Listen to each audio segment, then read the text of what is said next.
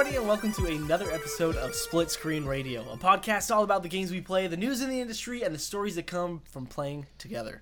I'm your host, Slacker, joined by my two co hosts, Big Papa Howdy. and Ruko. Hey everybody. We have a great show for you today. But before we get started, we want to uh, make sure that you know that you can listen to this podcast unedited by watching us on Twitch at The Slacker Project on Monday evenings or by joining us in our Discord. There'll be links for that in the description of this podcast. Split Screen Radio is available wherever podcasts can be heard, including Spotify, Apple Podcasts, and even on YouTube. And if you want to get in touch with us, uh, you can reach us on our Twitter at Split Screen Radio or email us at splitscreenradiopodcast at gmail.com com. And today, uh, we got a few things we want to chat about. So, um, what we're going to do is we're going to dive in. Uh, we're, we're actually, what, we, what we've decided to do is that we have a couple of topics that we'll be talking about um, each episode. And we want to hear from you what your thoughts are. And so last week, uh, we did a top three uh, games that will always have a place in our heart. And some of our community uh, gave some of their top threes that they really liked. So we want to share one of those with you guys. Uh, and then we'll talk a little bit about the industry. And this is industry news according to us. So it's definitely not comprehensive, but it's stuff that we're excited about, stuff that we're talking about. Then we'll move on to our feature topic. Today we're talking RPGs. We're going to talk a little bit uh, about role playing games in just sort of a broad sense. Um, we've been playing the game Wildermyth, and that's going to be our uh, our deep dive, our game dive for today. Uh, and that is how far we're going to go in the program. So, gentlemen, how we doing? Pretty good. Can't complain. I, Good. I, I feel like Ruko and I were talking just before we started recording that we're almost in this like calm before the storm of a release of a bunch of great Yeah. games. Yeah, this um Yes. this week we got Lost Ark coming out, which I know a ton of people are looking forward to. Later this month, um, a new The Horizon Forbidden West is coming out. Elden Ring is coming out. A Destiny expansion is coming out. Uh, Warhammer 3, which I know we're gonna be playing. Oh, Yes. Is- I'm so coming out. excited for Warhammer 3. Yeah. Yeah. yeah. I mean, this month alone is going to bankrupt me. So, Perfect. um, Perfect. Yeah. The podcast is working. Yeah, it is. You, you got me to buy more games, okay? Congratulations. Thank you. but other than that, yeah, things are going things are going good. We uh, Ruko and I watched a, a movie this weekend. I, Oh yeah. I came over and watched it with Oh, him and that's his cute. wife. Just the two of you? No, Yeah. it was we, uh, well we cuddled up. sometimes. we no, watched. my it- wife was there for this one. What'd you so, watch? uh, My wife would have been there, but she she was only there for a board game and then went home. Um, we watched uh, Whiplash. Whiplash. Yeah. Oh, that is Have you watched such- that? Of course I've watched Whiplash. Yes. So good. He Ruko So had and his wife. I hadn't seen it. they had not seen it, and seen get it. this, they did band in high school, and they. So I, I, they, I was Oh, kind of I, surprised. I, they hadn't seen it. specifically did jazz band. Right, exactly. Oh, what a nerd. I had not seen it. Yeah. Wow, well, thank you. That's okay. go- that goes without saying. I mean, come on, Slacker. As we record But- a podcast all about video games. He. but uh, uh, no, it, it was great. what did you think, Ruko? I, I just Oh, kind of want loved it. Yeah. Oh, it's the the uh, the ending of that movie's been stuck in my head for a couple Oh, of days now. crazy? Yeah. So so Yeah. good. So Yeah. you know, I I remember watching it, and it was almost like it was like the ending is kind of a well, it. it First of all, it makes sense, but when I when you first watch it, it's like you want more, right? It's Yeah, like, oh, yeah. I wanted more, but then you think about it for a few minutes, and you're, You're like, like, that was the perfect no, ending. that's that's That- how it needed to end. That was the perfect So- ending, and and it's it's such a it's oh my, anyone that has not seen Whiplash, I highly recommend it. Even if you're not into music I or think anything, it won awards, didn't it? it's like, so good. Oh yeah, Uh, uh, J- I looked it up. J.K. Simmons won an Oscar. he for won it, an Oscar so- for uh, supporting actor, best He's supporting actor. man. And he he absolutely deserved it. Oh, man. he absolutely did. Oh my goodness, was- that that that So- movie is so freaking good. So That good. is I- such a good movie. I'm actually gonna um, take some of his, you know, take some lessons from him on how to raid lead now. his character. So uh, hopefully my Oh, raid I thought will you were saying that was your like parenting rule. Dude. I thought that's how you. Uh, no, no, no, no. I actually, uh, I actually like my kids. So Talk about some of the best roast lines I've ever heard. Like Uh, just hardcore, Yeah. just tearing people up. That so good. Oh my gosh. Uh, so anyone that doesn't know, it's just it's about uh, a relationship between a, a drummer and a jazz band director, and the jazz band director is pretty abusive, but it's it's you know his mentality is Emotionally that abusive.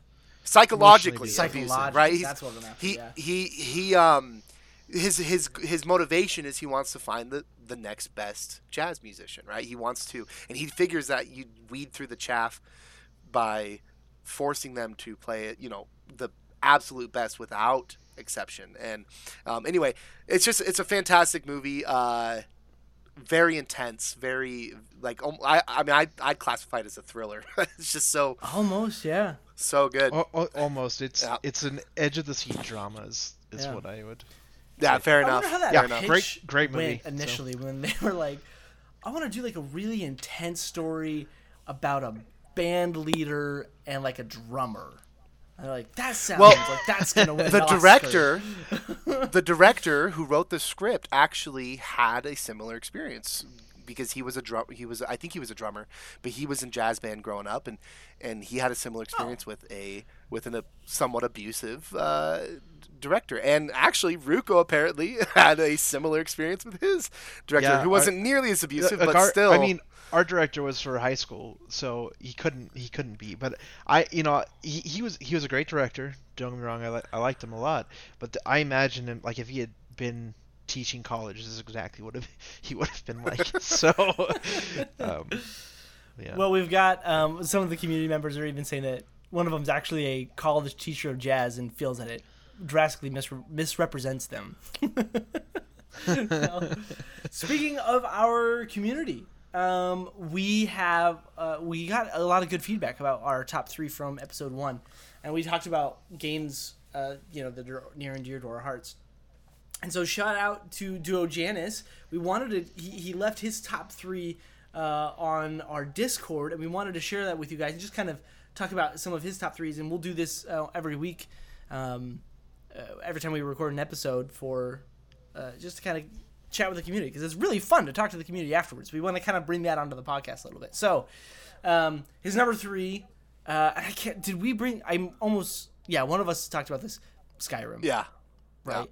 He says this was my first introduction to open world and how much time I waste just wandering around doing nothing. Uh, that was also my number 3 I think when I went through and played Skyrim the first time, I like picked up everything. Like, oh, I can pick up the bowl. I'll take that with me. I can pick up the plates. Yep, that's coming with me too. you know what I mean? And then you're like over. Anyway, I learned that lesson really quick.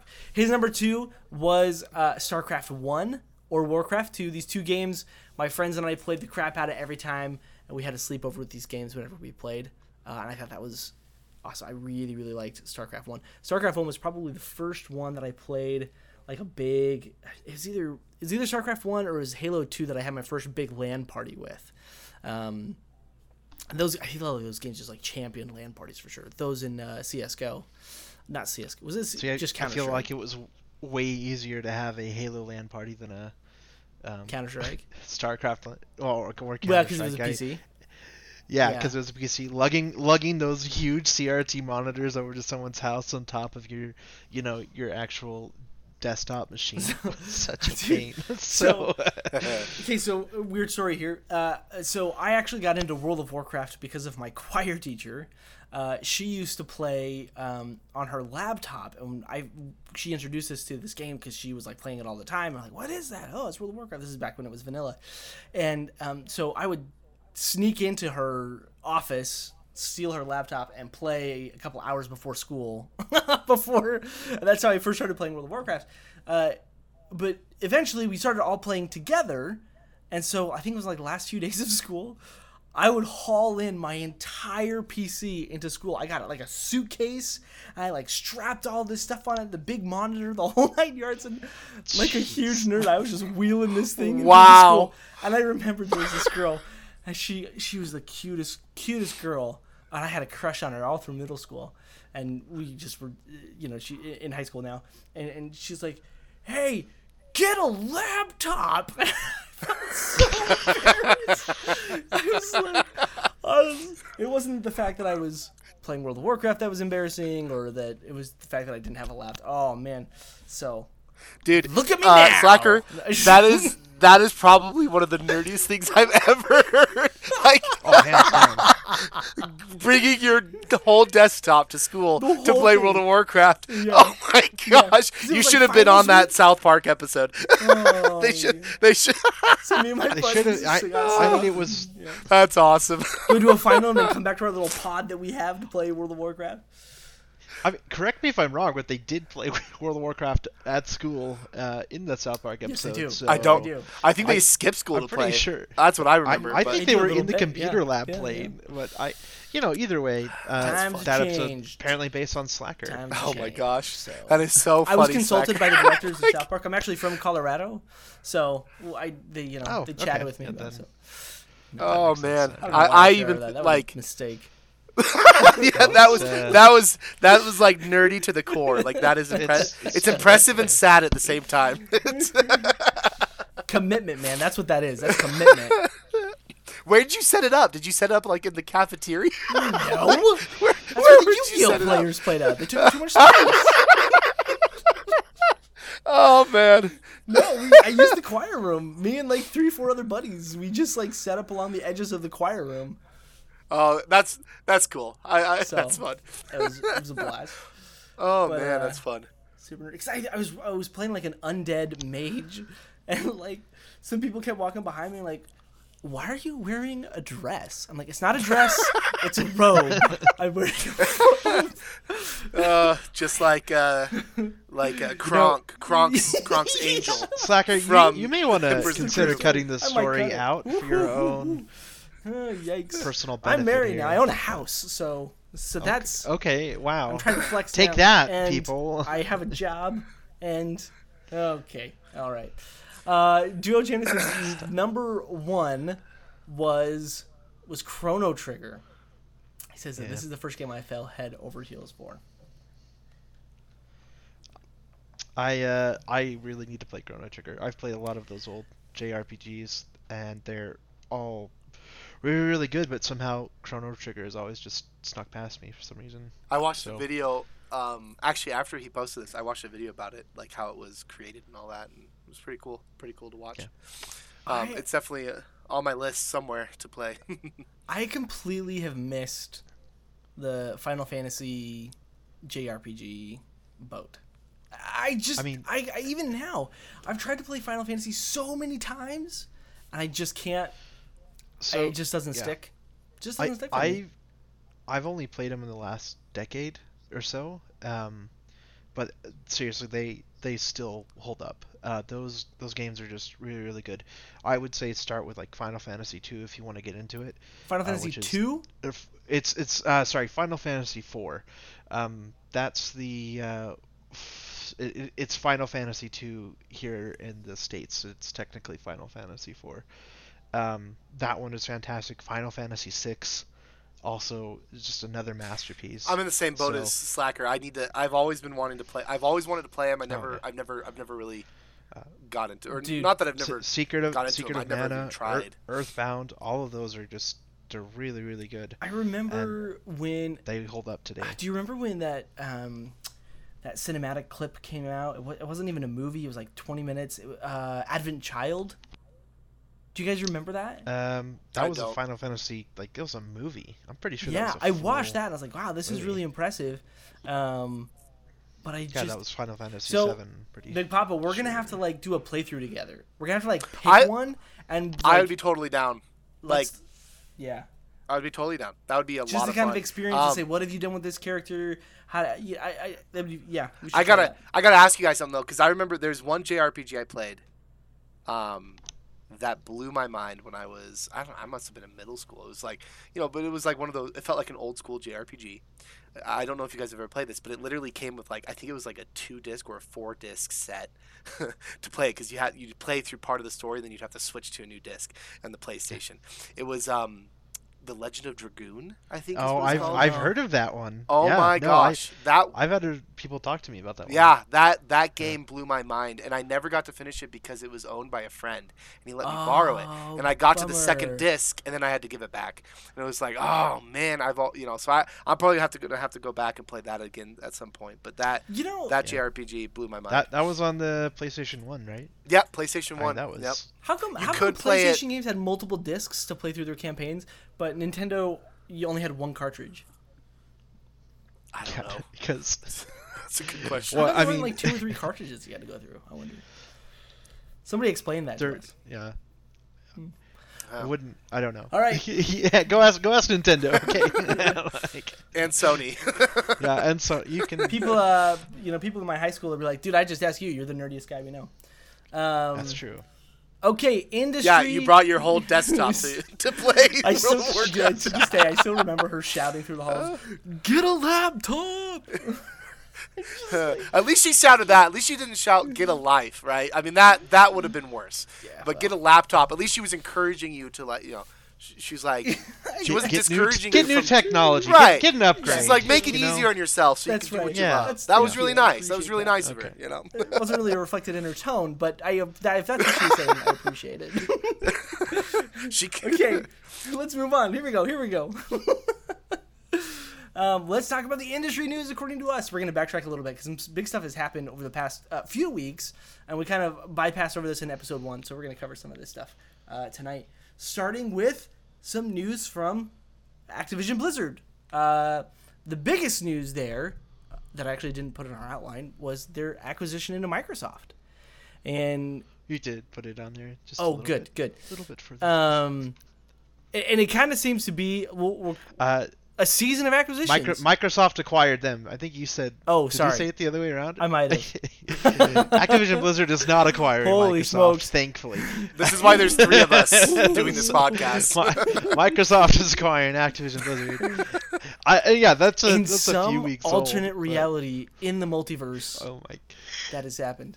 Uh, I- no, no, it, it is yeah. So Microsoft bought them. Uh, there's to be completely fair. I think you know fans were rejoicing everywhere, but in reality, we don't actually know if that's good news or bad news yet, or the direction that they're going to take that in, or the implications of what that means. But the overall consensus is pretty good.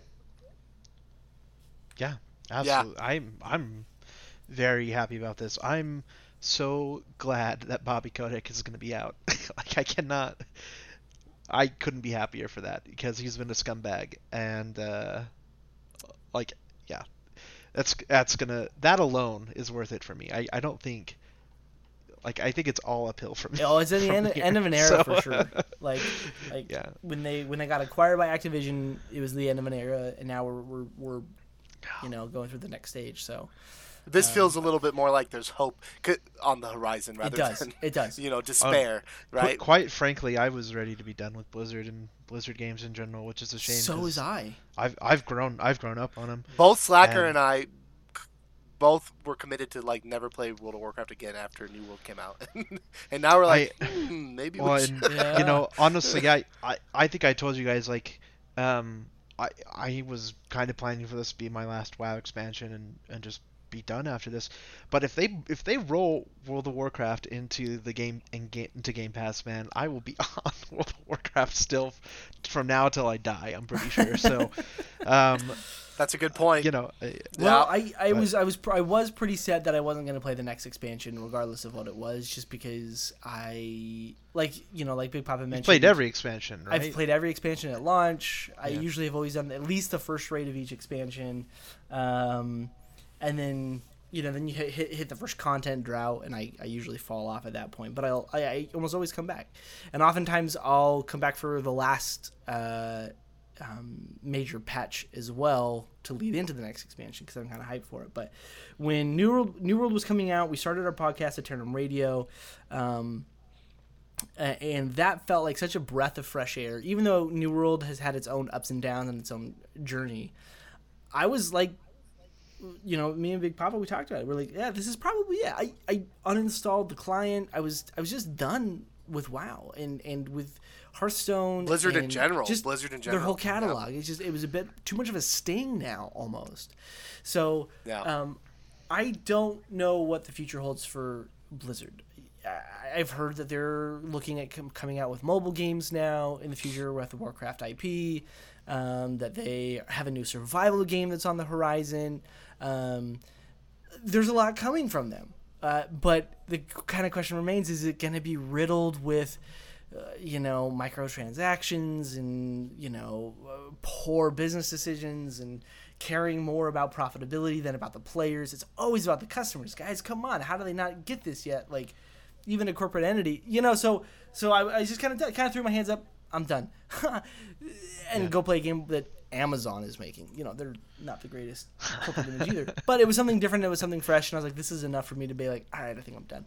Uh, and a lot of people now who are from New World are now playing, are going to be jumping into Lost Ark, which is going to be releasing uh, this week, which is probably released by the time this episode comes out.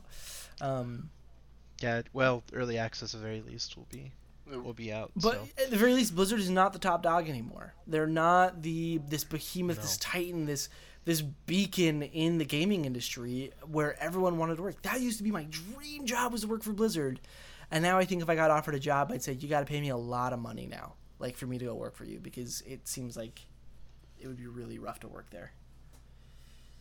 Well, to be fair, I don't think they're gonna sexually harass you, Slacker. But you know, Uh, Um. you don't know that. that's true. I guess I don't. I would almost be a little bit offended if they didn't now.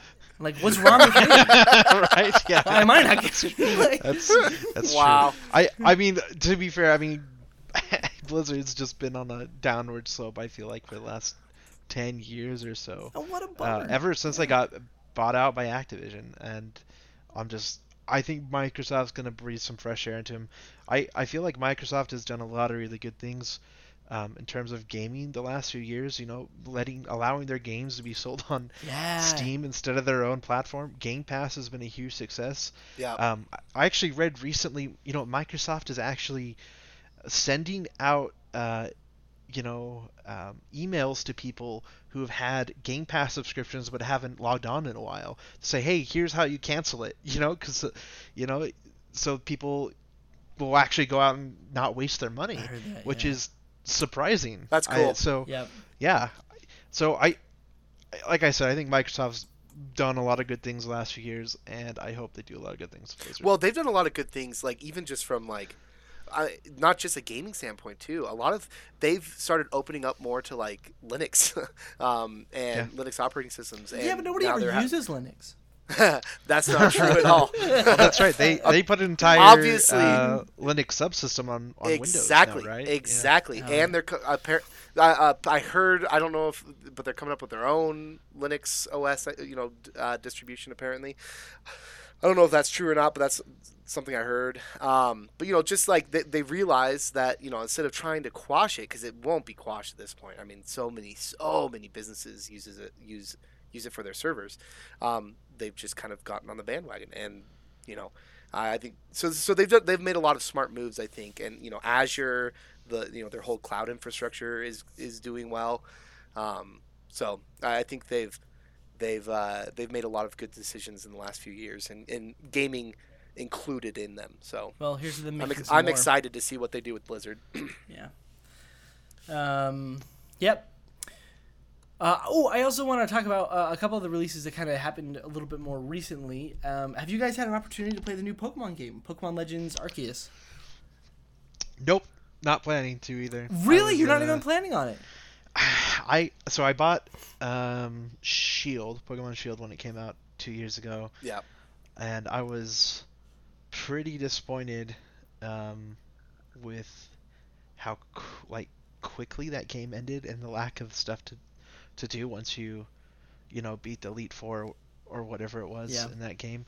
Um, and then they you know were charging people for the expansion pass, right? I remember that. Yep. Yep. And yep, yep. uh, well even and I, I even the whole like, wild the whole the whole wilds were disappointing. Like I, Yeah. they definitely did not stand up to expectation. I think I think a I- lot of people were hoping for a lot more open world feel, but Well, it wasn't. Right. Well, and the new correct me if I'm wrong, Slacker. The new Pokemon game is more like that, right? It's it's more open world than yes, Sword or it's Shield. more like. Have you played it? Yeah, yeah. So tell tell us about it because I'm I'm curious. I, I haven't looked much into it mostly because like like Ruko, I was a bit disappointed with Shield, and I've kind of. I'm, I'm, I, I'm, I'm kind of waiting for Pokemon to really revamp their formula because at this point, like, I think it's just they've gone in the wrong direction or the, or it's just gotten a little bit stale. I mean, Uh huh. it's a little bit timeless. Some some aspects of it are right, but um, I mean, I'll, I'll say some more comments after. But I want to hear what you what you think of Arceus. So, uh, Arche- so okay. Uh, my so if I were to give it a score, like out of like ten is amazing, one is abysmal. Um, and I didn't buy Sword or Shield because I saw so many negative reviews, and I really wanted to because I wanted to get that game because I wanted to love it. I love Pokemon. I've been a fan of it ever since I was young. Um, my I'm getting my four year old kid into it, and she's freaking loving it. So we got like Pokemon Snap when it came out. Um, so we like we love Pokemon in this household.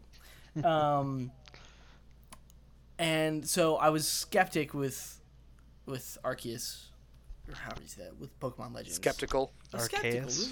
really. Arceus. Yeah, I was I was a little nervous about it. Um, my experience has been pleasantly surprising. Uh, I've really enjoyed. So how it. does it how does it differ from a Here's- standard Pokemon game, and how does it how is it similar? so he, so you are um even the, the, the my biggest gripe about it is that it has a lot of hand holding like when you do the campaign like it's like okay now go here now go here now go here now go here and even my four year old was like when can we just go do what we want i'm like well not yet um, so- That's pretty intuitive. That's a pretty smart little girl. yeah, I saw the That's awesome. dialogue was like, yeah, keep going. Um, but once you finally get out there, the uh, you're filling up your Pokedex, right? And the way you fill up your Pokedex is by in, is not just by catching a Pokemon once, but it's by doing several things with a Pokemon. So maybe you battle it a few times, maybe you catch a couple of them, maybe you see them use specific moves a set amount of time. So what you do is you go out into this wilderness where there's tons of Pokemon out there, and you're like scanning around saying, "Ooh, what's that over there?" And you go run over there and see what it is, and maybe try and sneak up and throw a Pokeball straight at it and catch it unaware, or you throw your own Pokeball with the Pokemon that you want out, and it pops out. It feels like a Pokemon MMO that you wanted when you were 10 years old. It- Right. It the the biggest gripe is that it's this open world and you expect it to be like Breath of the Wild where you're going to discover things around every corner and it's not that good. It's not. Yeah. No. It's open of world. There's not. nothing on that caliber. It's It's it's, just a place to hold Pokemon. it, yes, That's- its world design yeah. is nothing like it, but I still find water Pokemon down by the water. I still find, uh, you know what I mean. If I go into this one spot that is kind of a little Gra- tricky to grass get to, Pokemon in the tall grass.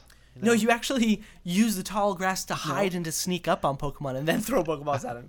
Oh, There's like this okay. meme That's on Reddit cool. that's like, You now just start I'm whipping the hide. Pokeballs at people. Yeah, no, you- no, I. yeah. That's awesome. there's a crafting system of like you're, you have to craft your own Pokeballs because it's before manufacturing is all happening. You're kind of in this feudal Japan state, um, and what's cool is that some of the Pokemon when I see them that the, it's a rare Pokemon, it's far more exhilarating when I see one and I'm like, oh my gosh, there's this Pikachu that my daughter's dying for me to catch. I finally find one, and so I got to be like super careful and sneak up on it and try and throw a berry to get it like distracted, and then I'm like, okay, maybe I'm gonna fight this thing. So it, it and then in combat they've changed things up where your moves will actually upgrade, and so it'll change from just a regular move to now being an upgraded move, and you can change from it being a strong stance or an agile stance. And on the right hand side of your screen, you'll see the order that everything's going in. So if all things being equal, it would go you opponent, you opponent, you opponent, you opponent. But if you use an agile move, it might go you, you, opponent, you, you, opponent. Because you're moving faster, you're using moves that are quicker than your opponent, but it decreases the power of those abilities. Or you can use the, the heavier, harder hitting one, but it makes you slower before you can go again. So it gives you some more interesting decisions. It's still the same Pokemon formula, but in a much more exploratory way. I think it's great. I really enjoy the That game. sounds. That sounds like an improvement to me. Honestly, that sounds a It- lot it more does. interesting. I like when Sword and Shield came out. I felt like it was just, um, it was a Game Boy game that they just ported over to It's to the Switch. It is know? not. Well, I felt like they had been working on it for game, if, you know, for the DS or whatever, and they just said, ah, the Switch, we're not making games for the DS anymore, so here's we're gonna. Put That's pretty much what they did, right? Well, yeah. Right. Yeah. in So, comparison it- to other you know, games, it, it like if you compare it to other open world games, it feels sparse. The world does feel Sure. sparse. Um, but, But- I've only a few hours but it, in, but it's and more so. But it's enjoying better than the traditional Pokemon, where you're just you know you're just moving through bushes from town to town type thing, right? Yeah, I would say, Would say it's it's like improvement on that? a. Yeah, yeah, I'd say it's much more like when I was a kid and we were playing Pokemon on the Game Boy, you know, on the Game Boy Color, and just thinking like, man, how cool would it be if you could actually be in this world and walk around and find Pokemon and throw Pokeballs and catch them? It feels like that. it's got that feel. It's not a perfect game, and there's so much more potential behind it. And if they, I don't know if they had more funding or it was a different studio or whatever, it could have been incredible. Um, but for what it is, it's good. It's not sixty dollars. Are there- But it's good. Are there are there gym leaders? I don't know. Does I it, haven't gotten does it still far. do that? Okay. I'm pretty Um, sure there is. There's like specific challenges you got to overcome, but I don't think they're terribly hard. There are s- like like alpha Pokemon that are like really hard to kill. So I've I've got like Uh, uh, knockout, knockout. Yeah, you don't I- kill things. well- We're not violent in Pokemon. Come on. I knock them out real good. They don't ever get up, and I knock them out. Okay. Okay. Um, no, but there like there are these alpha Pokemon that you can find, and I haven't been able to take one down yet, and I've been playing for a few hours. So it's, it, it- it's What's the retail value of the game? What's the Just do you know? Sixty dollars. 60 dollars. and it will always be 60 bucks it's a Right. it's a pokemon ip so i don't know how nintendo Yeah. does it but just if you want to play mario 64 and get by the, you're still going to pay 50 bucks Well, for anyone out there that loves Pokemon, I'm just gonna do this little pitch real quick. There is a game I played recently called Monster Sanctuary that is fan freaking tastic. It Yes, kind of takes that formula yeah. of Pokemon. Yeah, it takes that formula, and I think it improves upon it in a lot of different ways. and it's on First game of pass all, for free Uh huh. It's a bit of a platformer, so it's got some platforming elements, which is kind of fun. It's not. It definitely doesn't focus on it, but you actually use your monsters that you catch to improve your platforming. So like some of them will unlock, uh, will break down walls for you. Some of them will let you like hover a little bit so you can get to higher places. Um, so so actually they have a use. The the monsters you catch have a use outside of battle, and then when you fight, it's not just a one on one, and then you keep going cycling through your monsters. You you fight with three at a time, and so they synergize. You can build a team that synergizes really well with each other.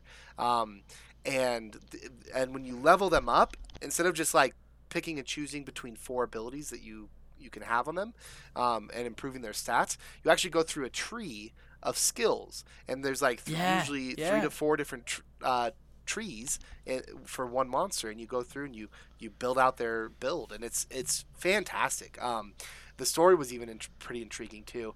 Um, I'm, I'm actually there's another one that I found recently called Siralim, I think Siralim Online or so or no, what is it? Um, it's on my wish list now, but I saw this recently and it has good reviews. I'm gonna try that out eventually, and I'll I'll report back. but last thing I want to say about that i really liked about this pokemon game um, about pokemon legends was you can you're still free moving when you're in battle so you can still run around and while your pokemon are fighting and if you do that and you get in the way of an attack it'll knock you on your butt like it just feels oh, that's immersive That's You're- funny. you feel a part of it you feel like a pokemon trainer it's just good I will Okay. say it sounds better. I will Um, say it sounds it, does- better. it is but I, I, better. you know, I it's, just be- it's not Uh, there are other games out there that I think are better. improving on the Pokemon formula, and, and so far, Monster Sanctuary has been a, has been great. they'll never get it though because it's not pokemon Yeah, you know, but but if you like that formula, but and want to see it done in a different and potentially better way, Yeah. um, I would recommend that. And then the other game I was talking about was Siralim Siralim Ultimate. Um, I'm looking into that. That was that one's on my wish list, and Hmm. I, I'm looking into trying that one out too. But it's got really good reviews. So Anyway. Um, Slacker, did you buy it digitally or did you get the cartridge? for what Pokemon. Oh, Arceus. I bought it digitally. Dang I'm it. getting all my. Oh. What you wanted me to send I was gonna to say just done? yeah, just send it to me when you're done. You I've know, started like- buying all my games digitally. We're gonna have to have an episode talking about physical Si- versus six- digital. 60, 60 bucks just seems like a steep price to to give it a shot. If I'm being honest. Yeah, no, Uh, it I'm sure is. It is. you'd It, get it, me, but I, don't, I guess I was just being impulsive, and my daughter and I, I- love Pokemon, so we I, just. yeah, I, I, I, don't get me wrong. I, I'm sure I'm sure it's good, but like I I've heard like it getting greened for like graphics. Like people have been comparing it to um, GameCube graphics. You know, graphics that are almost oh, 20 it's years not old that at this bad. point. Man, maybe it is. Sad. I look. I don't know. I I don't know. I again I haven't uh, played it, but I'm Were just you- saying like I I feel like the amount of effort they put into some of these games versus what it's actually worth is questionable. Well, were you were you wearing your charge, I guess, glasses, not what it's slacker, slacker, when you were playing? Were you wearing your glasses? So oh can shoot! I mean, I forgot to wear my glasses. Yeah, they were uh, so rose can we tinted. can you I'm really pretty be a judge Ah. of that? No, I think it's just No, because I it wonder- share- He's just it love shares Pokemon. a Breath of the Wild vibe, and because of that, it's getting heavily compared to Breath of the Wild.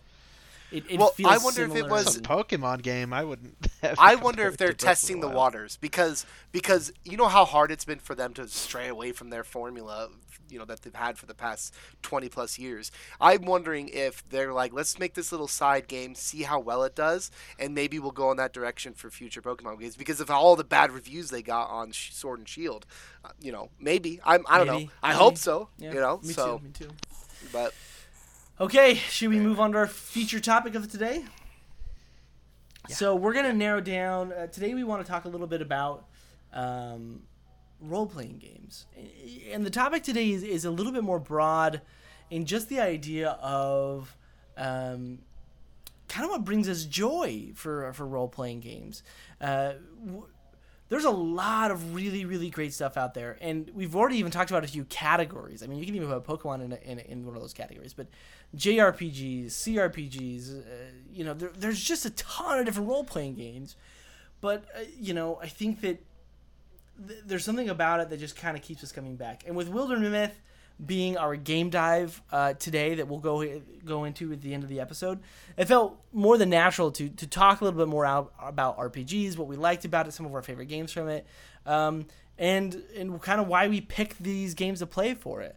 Um, so uh, to just kind of start off this conversation, I wanted to ask a general question because I think for me, the defining point of an RPG is is the storyline is being able to uh, assume a character or a group of you know a fellowship or whatever and go on an adventure and kind of get this escapism to be the witcher to be you know this this d&d-esque party and go out into you know this grand you know go on this grand adventure that you always think would be so amazing.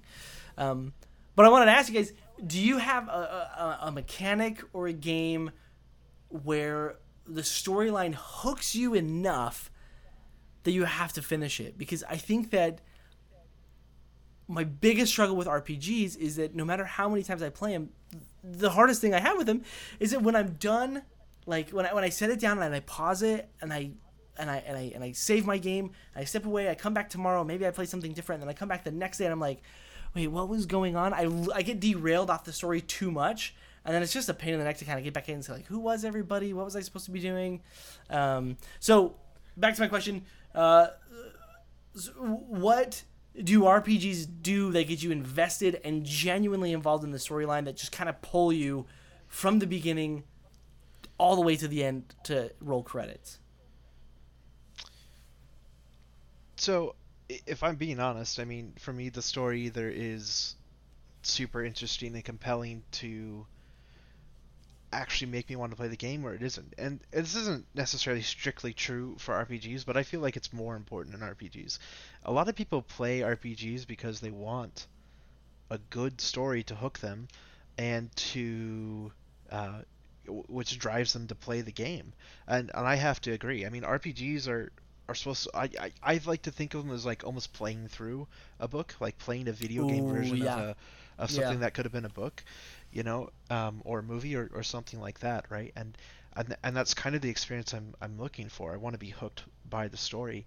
Um, I I don't know. There's you know, I it's kind of hard to say what's you know characteristics of a good story versus a bad story in in any game, but um, for me, I mean, just giving you an example, and this game isn't really an it's not really an RPG, uh, or not a classic RPG, but like Horizon Zero Dawn, like the story in that game just absolutely hooked me, and I think I finished the game in like a day and a half, um, and I, I loved it. I mean, I just I sat down and I I played it. I had the week off of work, I think that week, and so I didn't have anything else to do, and uh, which was perfect because from the time I started the game to the time I finished it, that's all I wanted to do.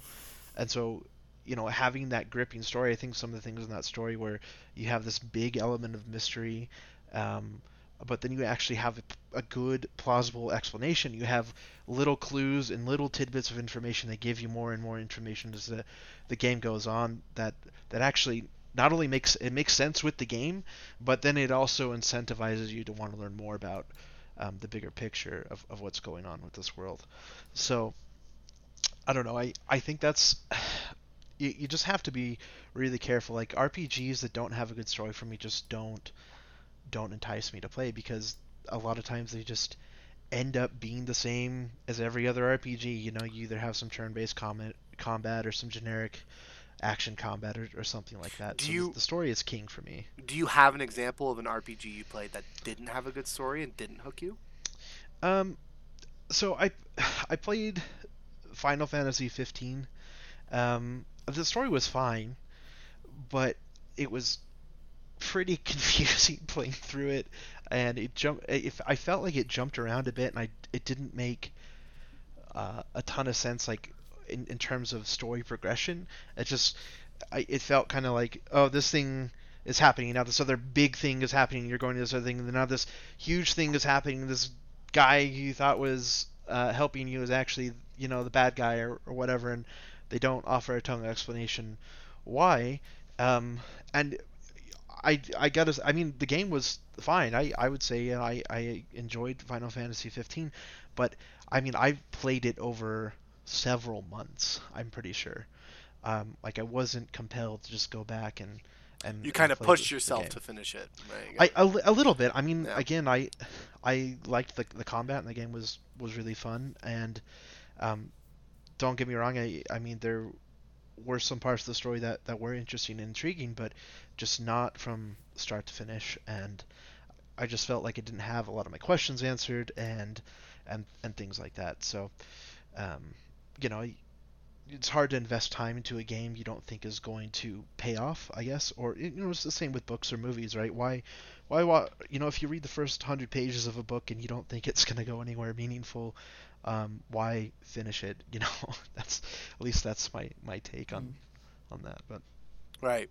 Um, you know, for me, for for obviously, if you, I mean, the the meaning of RPG is role playing games. So for me, it's all about the escapism of playing someone other, playing a character other than yourself, right? So playing something that um, you are interested in in role playing, right? And and if we, you know, traditionally role playing game was, you know, role playing games were played at a table with spread, you know, with with sheets and character sheets and and you know one person that that created the story for the the players and um so so i think i kind of let you know when i think about rpgs I, I i always go back to that it's like you know it, what matters most to me is what i can what i'm able to do and what i can do with with the the character that i'm playing in the game.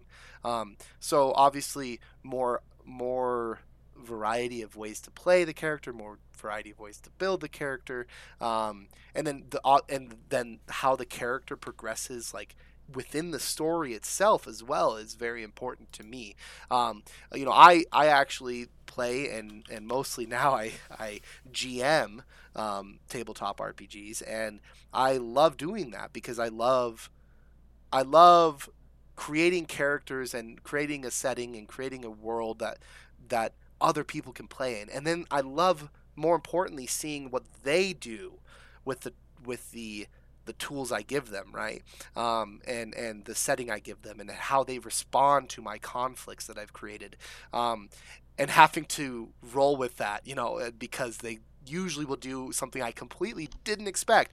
Anyway, I love that. I love that in RPGs, and when it comes to video game RPGs, um, I want to be, I want to feel immersed in a world and and a story that is you, you know just interesting and and also I want to be feel like I can build the character the way I want to you know and and and ex, and ex, you know maybe explore the world differently from other other people that have played it and I think that that that to me is what really defines a you know an RPG and what what hooks me is is um, you know I can play the game once and play it again and experience it in a completely different way, you know. Um, so I, uh, that's what I that's what usually captures me. The story is important because obviously that's that's what's going to keep me doing the main quest.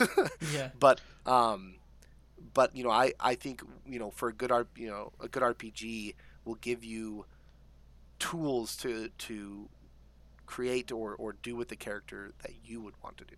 Um, Yeah, I think that um, I, I really agree with that, and I, I'm excited for when we actually talked about Wildermyth because they do this really well. But I remember another instance of playing. I was actually uh, a really good friend of mine. We were playing through Witcher Three actually together. So we were we were doing specific quest lines and trying to play through them at the same time. And I feel like a lot of games tout the whole like your decisions matter. It's going to change the world around you, but then don't actually really deliver on that or deliver in a way where it's like you're going to make decisions that'll change the course of history. Your decision is do you want to go to the west or do you want to go to the east? And then you find the exact same thing whether you went west or east because it needs to drive the story in a very specific direction. Yeah, right. But Right. Yeah. but but having being able to make decisions that you wouldn't usually make it's just it, it's it's fun it's being asked hard questions that's the kind of stories that i like i like it when when i i'm going to use witcher 3 again because it has a couple of really great examples um, in without spoiling anything too much at the beginning of witcher 3 you do a quest line for this character called the baron. And you make several decisions while you go through this storyline. And there's a couple of them that are very gray decisions. Like like there's really no right or wrong here. This is a pretty messed up situation that he's in and you're taking a side you're trying to stay aloof you're, you do you intervene a little bit? And you ask all these questions and i had a really hard time answering some of these questions. And by the time this storyline had kind of resolved i was really unhappy with the result. And i was like uh. i really should have chose different things. And and but i really loved that that happened. I like Yeah. that this that i was like your decisions led to this happening. And i felt bad i was like i genuinely was like oh what should i have done different and i just i live with that and i move on and i think that's that's a really intriguing that's what makes witcher so great really Uh, maybe perhaps that's what it is for me anyway but it keeps you Because asking your questions. choices have consequences. Your consequences. choices have weight. Right. And Witcher wraps it up you know- too. When you wrap that questline up, it's like you made some decisions, and these are some of the decisions that that that you know Yeah. Geralt of Rivia made, and this is what happened. And you're like, oh balls, whoops. I want to talk about that real quick because that's that's a very good point. Um, you know, I'll bring up Skyrim. Skyrim's not a perfect game, but it does have that similar thing where, where the decisions you make based on the, the quests you do have actual consequences, and they can go they can have multiple endpoints. Um, and you know what's funny is there's there's a couple types of gamers, and and I, this isn't comprehensive, but like one is like there's the people that play the game for the sake of the game right? Because they just want to have fun and they want to be strong and, and that's totally Yeah. fine. Um, then there's the players that play it for the sake of the like like the narrate the narrative right or the story. And you want to experience it based on your own character's motivations right? So so like when you are approached with when you are when you're when you face one of these decisions in in these game in RPGs where you know there's going to be different you know varying qu- consequences based on the decisions you make I, I feel like the narrative minded person is going to make the decision based on how their character would do it and and that's it whatever the consequences are the consequences are. Then you have the gamer who's going to look up online what's what what, what What's happens. the optimal build? what's the optimal What- build? exactly. What And- stats do I take? And I'm not I'm not shaming that because I you know I've done that when I just want to when I just want to build a fun freaking character and I don't care about the narrative. And and and maybe it's the the game's fault for maybe not hooking me or maybe I just who knows? But I've done that before and and that's a viable way to play whatever. But it also ruins the narrative experience which is the whole point of an RPG in my opinion. You know it's like um you know wildermyth will talk about but uh, i will say this is like one of the fun things to do and, it, and wildermyth sets this up so well for people but even in like tabletop rpgs this is something i try to set up for my own players. It's like i want you to make your decisions based on what your character would do, not what you would do necessarily as a person, right? Because you've created this character and you're playing as this character.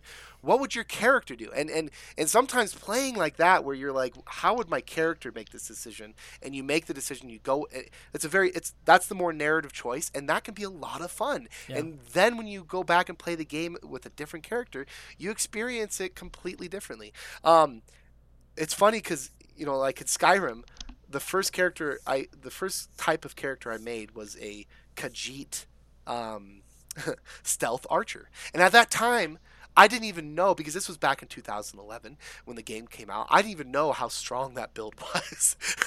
but it's if you look up, you know, nowadays it's like that's one of the strongest builds you can do because you literally can just kill everyone without being seen, and it's, it's like one hit, you know, arrows to the face. It's awesome. Um, but I made this stealth archer, but I would I would progress so slowly through every dungeon and that the friend I was playing with would just kind of get bored, you know, because I'm I'm stealthy, I'm sneaking through, I don't want to be heard.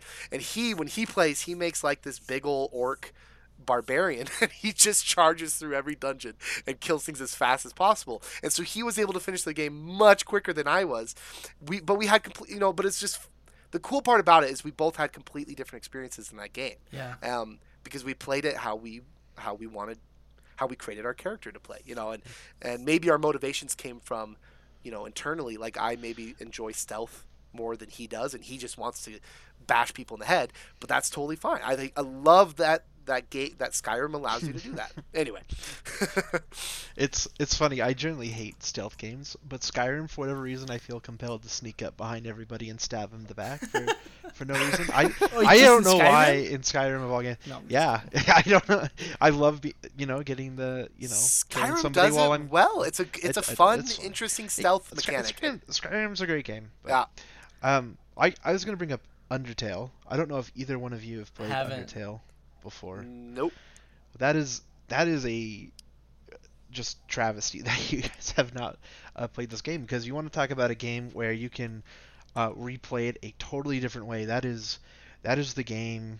Um, I feel has it has it right. In fact, uh, there's there's basically three main ways you can you can play the game, and I I'm not going to go into the, the details, but um, I mean it's it's a short game that is heavily story driven with some pretty uh, cool and unique combat.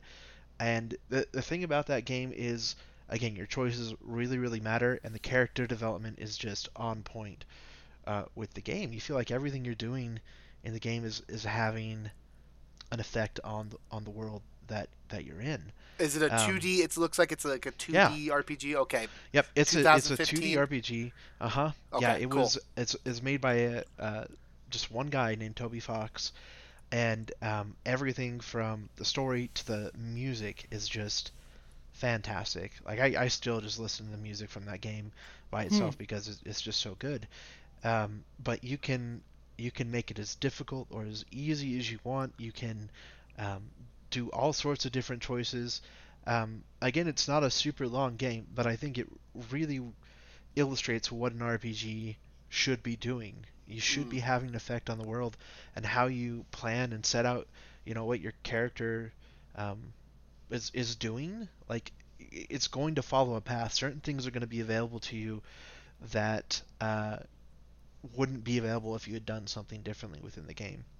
So Yeah. I, yeah, I would I would again I would recommend you guys go pick it up. I just put it on my Uh, wish it's, list. It's great. It Yeah. uh you know Skyrim Sky, I'm bringing up Skyrim again because it's just it's just a good example but like you know it does what Skyrim I think does really well is political intrigue and and not just because of I think all Elder Scrolls actually do political intrigue They do. yeah. really really well because there's so many different factions involved but but um you know there's a whole quest line in one city where you you know there's a you know a prison break involved and all this and depending on this, the choices you make you could you know when you start the game there's this whole group of people called the forsaken that hate you. They just kill you on sight um, because you're you know you're not one of them. But if based on the decisions you make in this quest line you could end up you know they end up you can end up becoming an ally of them and they don't attack you Mm. on sight and you're you know you're well liked. And you know i love that. And obviously you know it goes without saying but the whole there's a whole quest line in, in skyrim that deals with the empire versus the nords the natives of skyrim. Um, they're called the stormcloaks. And um, you know based on the the side you choose the whole the map and the characters that rule certain cities will change. And it's it's just really cool in, in games to see your choices have such a drastic effect on the world. And and um, you know and the, the game almost evolves with you you know and I, and I I like that. And I think that's a traditional thing in RPGs you know I feel feel like that's that's a staple. You know what the hardest decision I've ever made in an RPG was?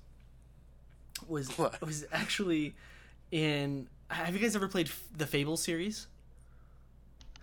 Uh, not for a really I- long time. It's been a long time. I played Okay. the, the first one a little bit. So yeah. Fable 2, I loved it. I absolutely loved it. It was the first Fable where you could have a pet, and so you got a pet dog, and you you play through this whole.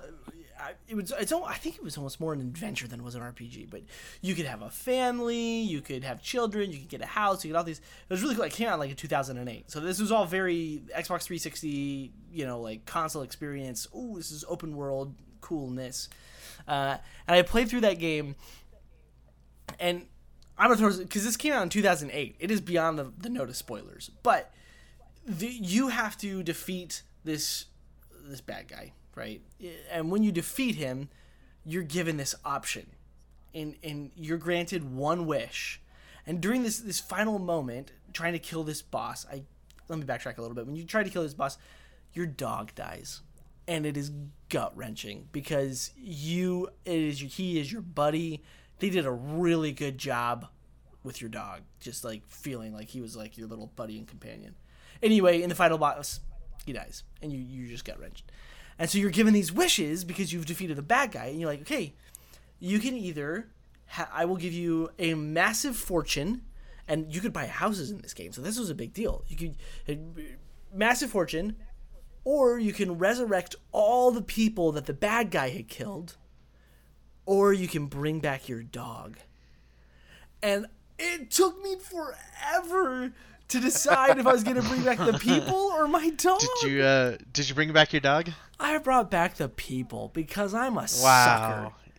You let your dog die. And I think I still regret that to this day, man. Like, I was. The fact that that game, That's tough. That's a tough decision. but to That's- give you that, what a great job on an RPG's point to get the player in a position where they now feel emotionally attached to several different elements of your game and then force them to choose between them. I think that's what really, for me, what separates some of these RPGs. Like, what separates a good RPG game from it being an RPG versus just an adventure game. It- the It's the RPG choices you have. gives me meaningful, connected, like just just um engrossed choices. Yes, it's choices. Yeah. And yeah. then I get to see the the choices. Then, most importantly, I have to see the consequences of those choices. If you don't see the consequences of the choices, then it's meaningless, and I don't care, and I lo- it loses impact so much faster. And if your choice is like, Well, real quick- you get plus two to your to your percentage to crit, and that was the reward for my big choice. Uh, okay, all right, uh, it's not as rewarding for me. Fair enough. Well, so what, real quick, what were the three choices again? Um, after you beat the boss, So it was resurrecting. was it three or two? Okay, go ahead. all the people who had been killed by the bad guy. Uh, and I'm just going off of my memory here. Memory here. It could have been Yeah, yeah. different ones. Uh, two was resurrect your dog, or three was get a massive amount of wealth, and there was stuff to buy in that game. I'm just curious. You know, just the moral. Que- the moral. It's a moral question here. What would you guys do if it was you? Like, I'm actually like- real curious now. Oh, Well, here's the thing. My thought is, and I, you know, my thought is, is if you weren't directly if, at fault for the deaths of the humans, you know, for the deaths. are you obligated to bring them back? Are you obligated to bring them back? And is it would it would it? I, I mean, ah, I, I this is a harsh. It's a hard. You know, uh, maybe my answer is harsh, but I, you know, logically, it's like unless you were directly responsible for them, I don't think. I think you're totally fine in choosing to bring back your dog. All right, because that you know, but maybe that's a little more selfish. Big I don't know. Uh, Papa. No way, man. Well, I, I thought know. about this for a long time, and it It's had like- to be. For for me, it had to be to, to bring all the people back, and I think that like, mm, I think that's also kind of what makes.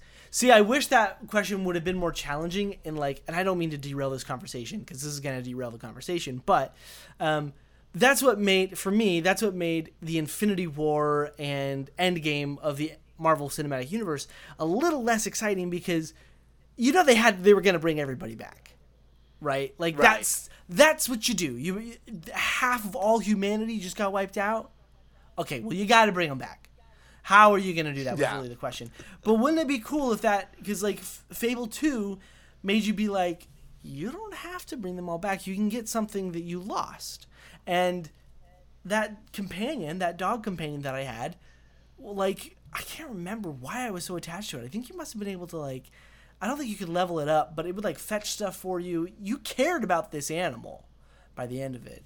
Um, it just makes a much more interesting choice than just being like, I just want to. I'll save everybody. I'll just be. I'll just. I'll just save everyone.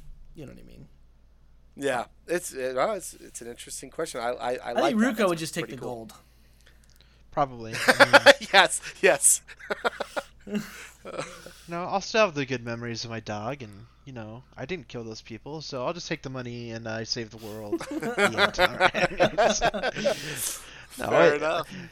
No, I, I was going to bring this up because, to be fair, RPGs don't have to necessarily have good story. Some of them are just a lot about combat or building character trees and, and things like that. I mean, do you guys find um, those RPGs uh, still interesting enough for you to, to play them? Or are you a little dissuaded? I, I'm talking, I guess, a game more like Dark Souls. And don't get me wrong, Dark Souls has um, other things that might dissuade you from playing it, but like the the story in that game is uh, a little bit vague and it's told pretty much from item descriptions, right? You pick up a new item, and if you read the description, it gives you a little piece of the Oh, story Oh, I did not read world. any of those item descriptions. Oh, neither ne- neither did I. But the combat in that game is is fantastic. Um, so are, I, I guess my question for you guys is: are you are you still drawn to games or RPGs that are a little less story focused and more on the combat side of things? Yes, I would say yes, because um, as long as you still have meaningful choices, and um, so for example, and and I think we've all done this, but it generally in in MMOs, um, like World of Warcraft. Mm. How often are you reading the quest text at this point? that's even a in, good Even example. even in new expansions. Now now Uh, when never. I when I went through Shadowlands, I actually followed the story as best as I could because I was like, I'm gonna do it. It kind of forces you but to like, at the same time. it- well, right, fair enough. So- but but like, you know, obviously there's okay. Obviously you can do it once and then don't have to worry about it again. But it's it's even like. I feel like MMOs, because of the nature, the competitive nature of it, and everyone's trying, trying to get to end level, you know, you're almost discouraged a bit to like slow down and, and enjoy the story. Um, not that you, anyone you know, anyway my, my point is is i still love mmos even when i don't get much out of uh, of this uh, you know the out from of the story of it um, because i love creating my own character and having unique abilities and going through the world and experience it you know combat in a different way than than other people and building my character differently and then you know getting you know, it has a different structure to it. And even when it comes to like elder souls which is not an, or elder souls um is that right no Elder Elder Scrolls. no, what am I trying to say Dark here? Souls? Dark What Souls. is- I was Dark thinking Souls. Elder Oh, Elden Ring and Dark Souls. I think that's El- what I. okay. Yeah. Anyway, so so Dark Souls, which isn't an MMO, I think I would still be pulled towards those kind of games as long as it had meaningful choices. As long as you know, um, So I could I- build my character uniquely. Because I'll Okay, tell you what and- I'm not interested in. Um, if it's if it's if it doesn't have a good story and it's just focused on a character that I I'm not invested in, um, or I can't develop in my own way, I'm less likely to play it at that point. For example, a, a game like Jak and Daxter, where it has its own story, and you're pretty set on what your character can and cannot do, right? You maybe unlock a few Yeah. abilities along the way, but you can't build them differently, and and you just kind of are forced through a story. You're you're pigeonholed. Right. As long as that story's interesting, then I'm okay with that kind of game. But otherwise, no, thank you. You know, it's I want I want the role play in an RPG. I want to mm-hmm. be able to experience it my own way and make decisions. And even if the story is weak, I'm okay with that as long as I still have those choices, those kind of choices. Right, and and so and I guess that was my question: is if you considered, you know, um, just how you build your character, like what stats you put into it, and what kind of armor you wear, and things like that. Is that a meaningful enough choice for you in an RPG to? Yeah.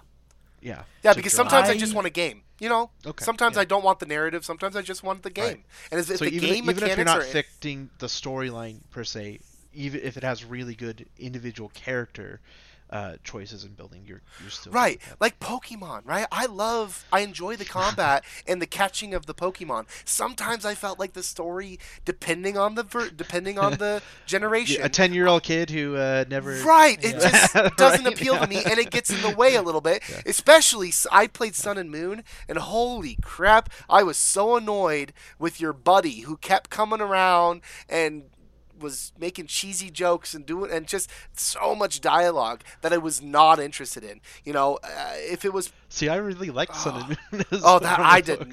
No, the gyms were interesting, but I did not like that character. I could have cared less for your best friend. Sure, Um, he just got in the way. It annoyed me. I just wanted to play the game, and I I even enjoy the main storyline, but that wasn't really the main story. That was just like relationship building Right. with someone I didn't care about. So so that so so my answer to your question is yeah. My answer is yes, as long as you know there's choices there in the mechanics and the game is fun.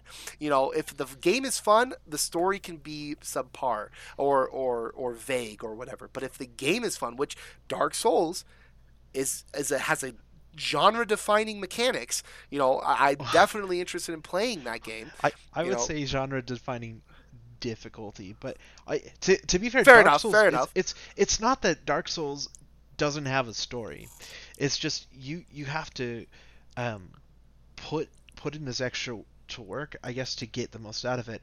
And um, I know for a lot of players that you don't want to do that. That being said, I mean there are YouTubers. There's especially one really good YouTuber um, called VaatiVidya who who does these amazing high quality videos on the Dark Souls stories. He goes through and he reads all the item descriptions. He compiles what the story is and and then he he presents it in this really um, great narrative cinematic way. That's cool. And uh, I, I, it's great. So I, I you know I.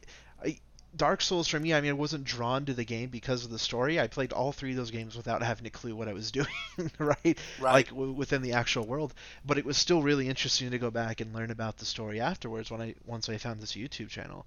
Um, but so I, I guess I, I would say I, I, I agree with you. I think individual character building, you know, having stats and being able to build your character and do what you want with them is It can be enough. It can be it, good it can enough. be enough. As if the game is fun itself, right? Then that, Yeah, then that can yeah. be enough. What does Slacker think though? I well, I think that um, your your example of World of Warcraft kind of hit the nail on the head because that, that that that's a game I I think has does the poorest job telling a compelling story for an RPG just because of the format that it's delivered in.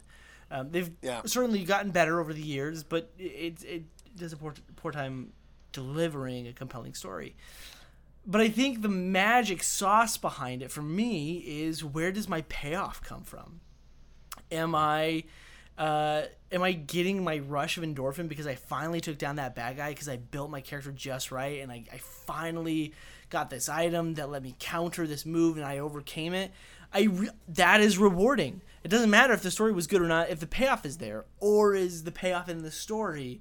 And I think that when a developer sitting down to design these games, that has to be the key thing because when when you have one but not the other, or when you're very uh, so, for example, I feel like my experience with Final Fantasy has been that you're you are you are trying to build uh, these characters and, and you're trying to get these cool moves and you're upping their stats and you're equipping these items. But the payoff is in the story actually which i'm not involved in.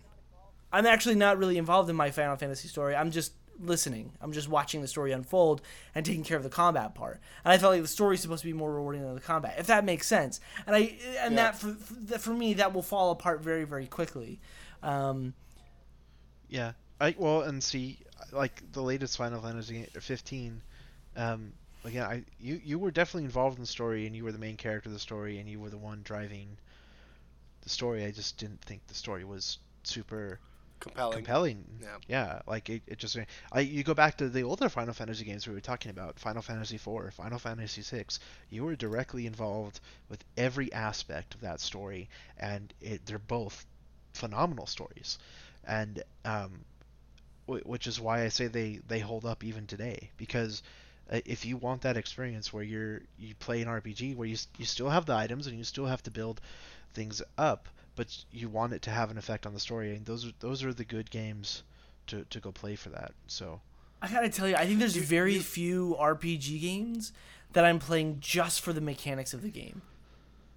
Yeah, Yeah, I, I would agree. Story has a huge weight in RPGs, but I, I would say um, mechanics do too. I mean, you bring up a good point with the payoff thing and World of Warcraft. Um, I think that's why World of Warcraft has kind of suffered in later years as it's gone through expansions because they've as they've gone for convenience to in, invite newer players.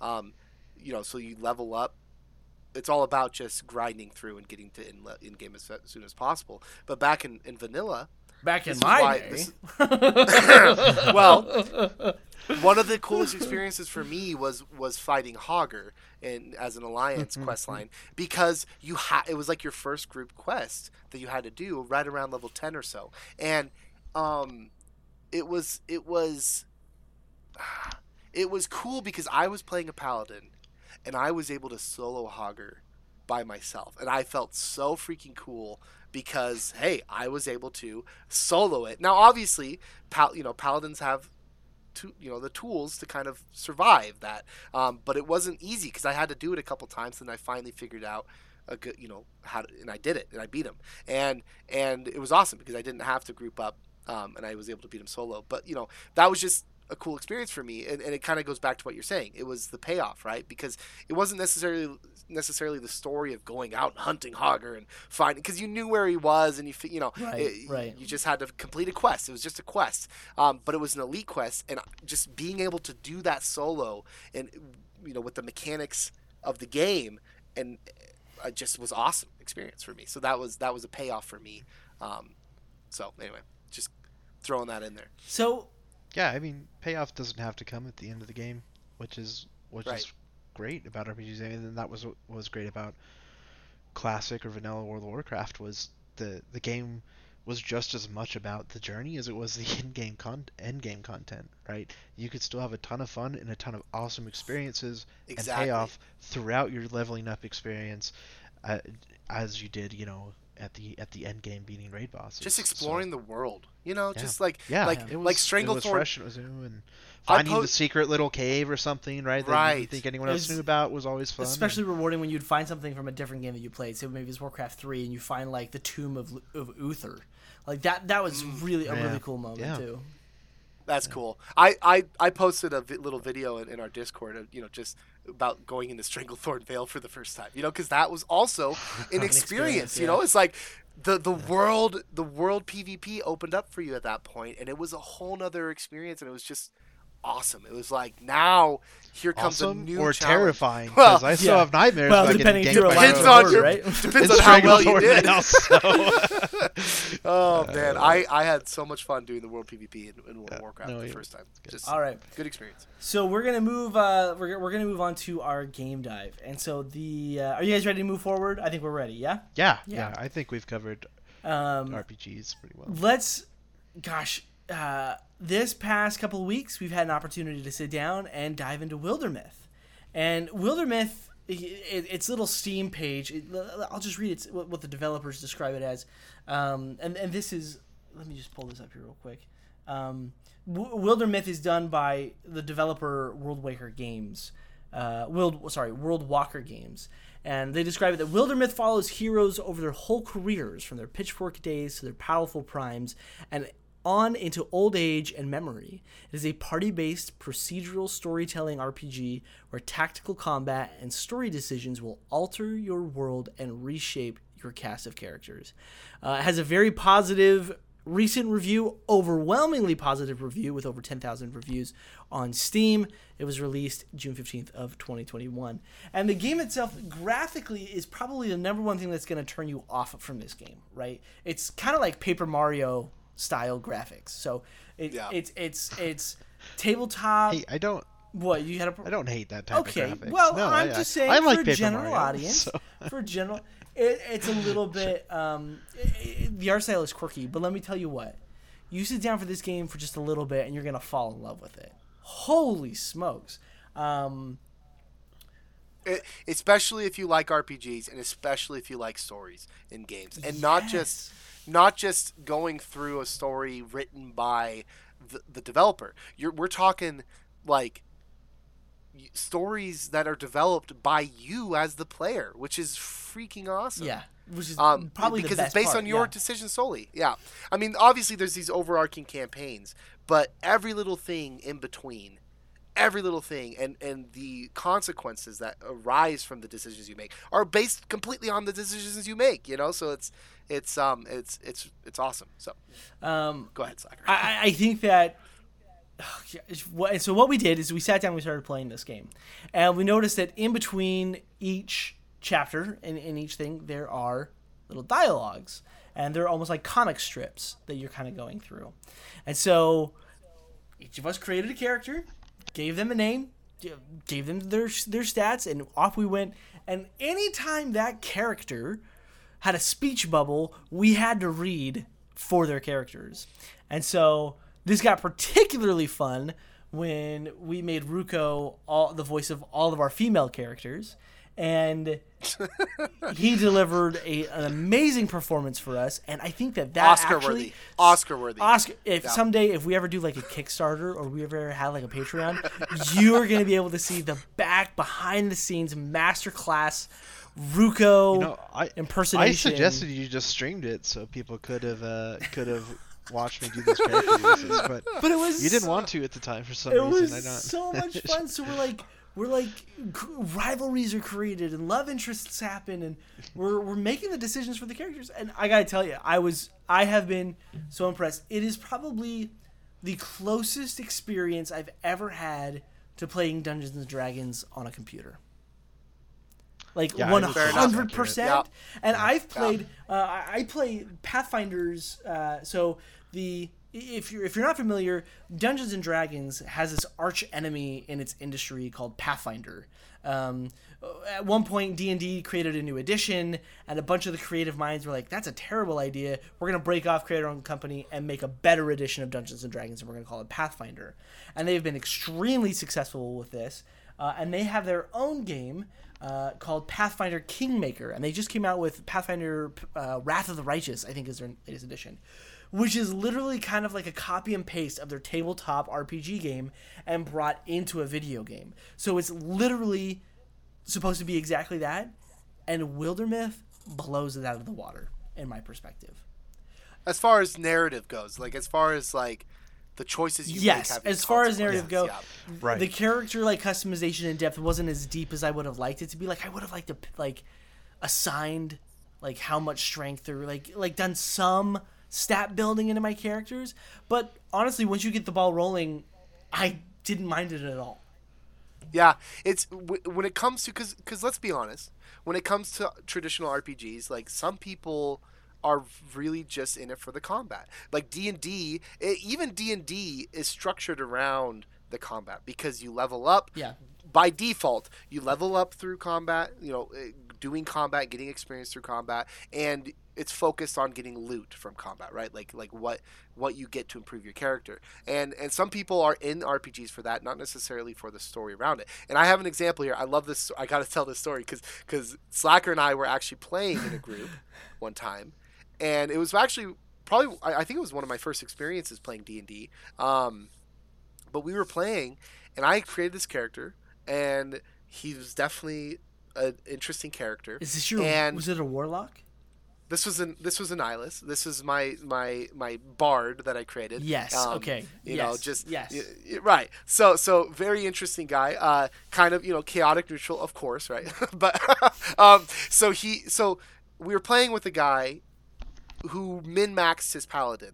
And because he he was in it for the combat, he wanted to hit things hard and be the hero, you know, in the combat. And I I I remember in our very first session there was a scenario where we were attacked by rats in the sewer. We were trying, but we were trying to get to to where to the end of the sewer to save some children. So my character is like, I just ca- I got to go first because of my my initiative roll. I cast sleep on the rats and I said, "Let's go, guys! Like, let's go get the, let's Yeah. leave these rats and let's go save the children because we're kind of on a time crunch here." And I remember like this other player audibly sigh. like eh, you know because he wanted to fight. He wanted to bash the skulls of the rats. And i was a little disappointed. I was like are we playing this you know, for the story, or are we playing this for the combat? And that's when I that was a lesson for me. Is like, okay, Some some, people people, are just in it for the combat. Yes. Right. And that's totally fair way to play it. And if your DM wants to play that way and your players want to play that way, then play that way. That's fantastic. But as, you know, personally when I play a tabletop RPG, when I play a traditional RPG, I'm all about the story. I want to play to my characters, you know, what my character would I want to make the decisions my character would make. And so um so that's just a funny story but but you know my my point here is well what was my point i don't remember I don't know what was your point. Well, but when we when Oh we yeah, played some people Wildermyth- are in it for the combat. Yeah. When Wildermyth does not have, and that this is my point. Wildermyth is not necessarily a very deep. Uh, it, it has some uh, interesting elements to the combat, and you you can you know, and what I like about it is every time you play through, even if you play the same type of character, because there's three like classes you can choose from: your warrior, your your rogue, and your wizard type. Um, even if you play the same class, you'll have different choices with how you build that class, Yes. which I like. So there is some depth to it, but it's not super deep. You don't get to customize your stats very much when it comes to combat. And you you know it, you don't even get to like every time we finished a scenario, one person would get an armor piece potentially, right? And so so you might you there were situations where I remember when Slacker and I played the first campaign, you know, one of his characters kept getting these cool scenarios and he would level up, level up, level up. And I hadn't even leveled Yeah. up once. Yeah, you yeah. know, so you're going to run into that where if you care about the combat and the, those mechanics in the game, um, it might not be as fun for you. But if you're in it for the just the narrative, if you're in it to just go with the flow and and see what happens eh, based on your choices, it's it's gonna be awesome. I mean, it, it, it I I've thoroughly enjoyed it. So, and, So- and it's so cool too because you you can make some decisions, like for example, and we're gonna get more into this too because there's this le- a fantastic legacy, kind of like coming of age. Your characters age out. They like people. These characters are gonna come into your story and leave. And uh, so, and you get to make these these cool decisions as this happens. So, for example, we're playing this. There's this moment where my character is trying to decide whether or not he's going to stay behind and learn more about this deep dark power that's inside the forest. But doing so means he would permanently leave the group. Essentially, my character would be gone forever. But I was like, you know what? I think I'm gonna do that. Like, and we got a new recruit, and I could play a different character, and off we went. But it was cool to make these decisions, and uh, I think there was one point um, where I, who was I rivals with, and I almost made the decision to kill Me. myself rather than Me. give It you. was me. This It like, was Ruko, yeah. yeah. yeah. yeah. So It, I, I, I was, you know, I was ready to uh, let you die, I guess. So, what? yeah. I was also ready to save you. So either way, I won. But uh, So, yeah, Well, the- But it's He cool. the point almost- is making these. Yeah. It was cool decisions to make because you can you can make decisions you wouldn't because you don't have a permanent hero.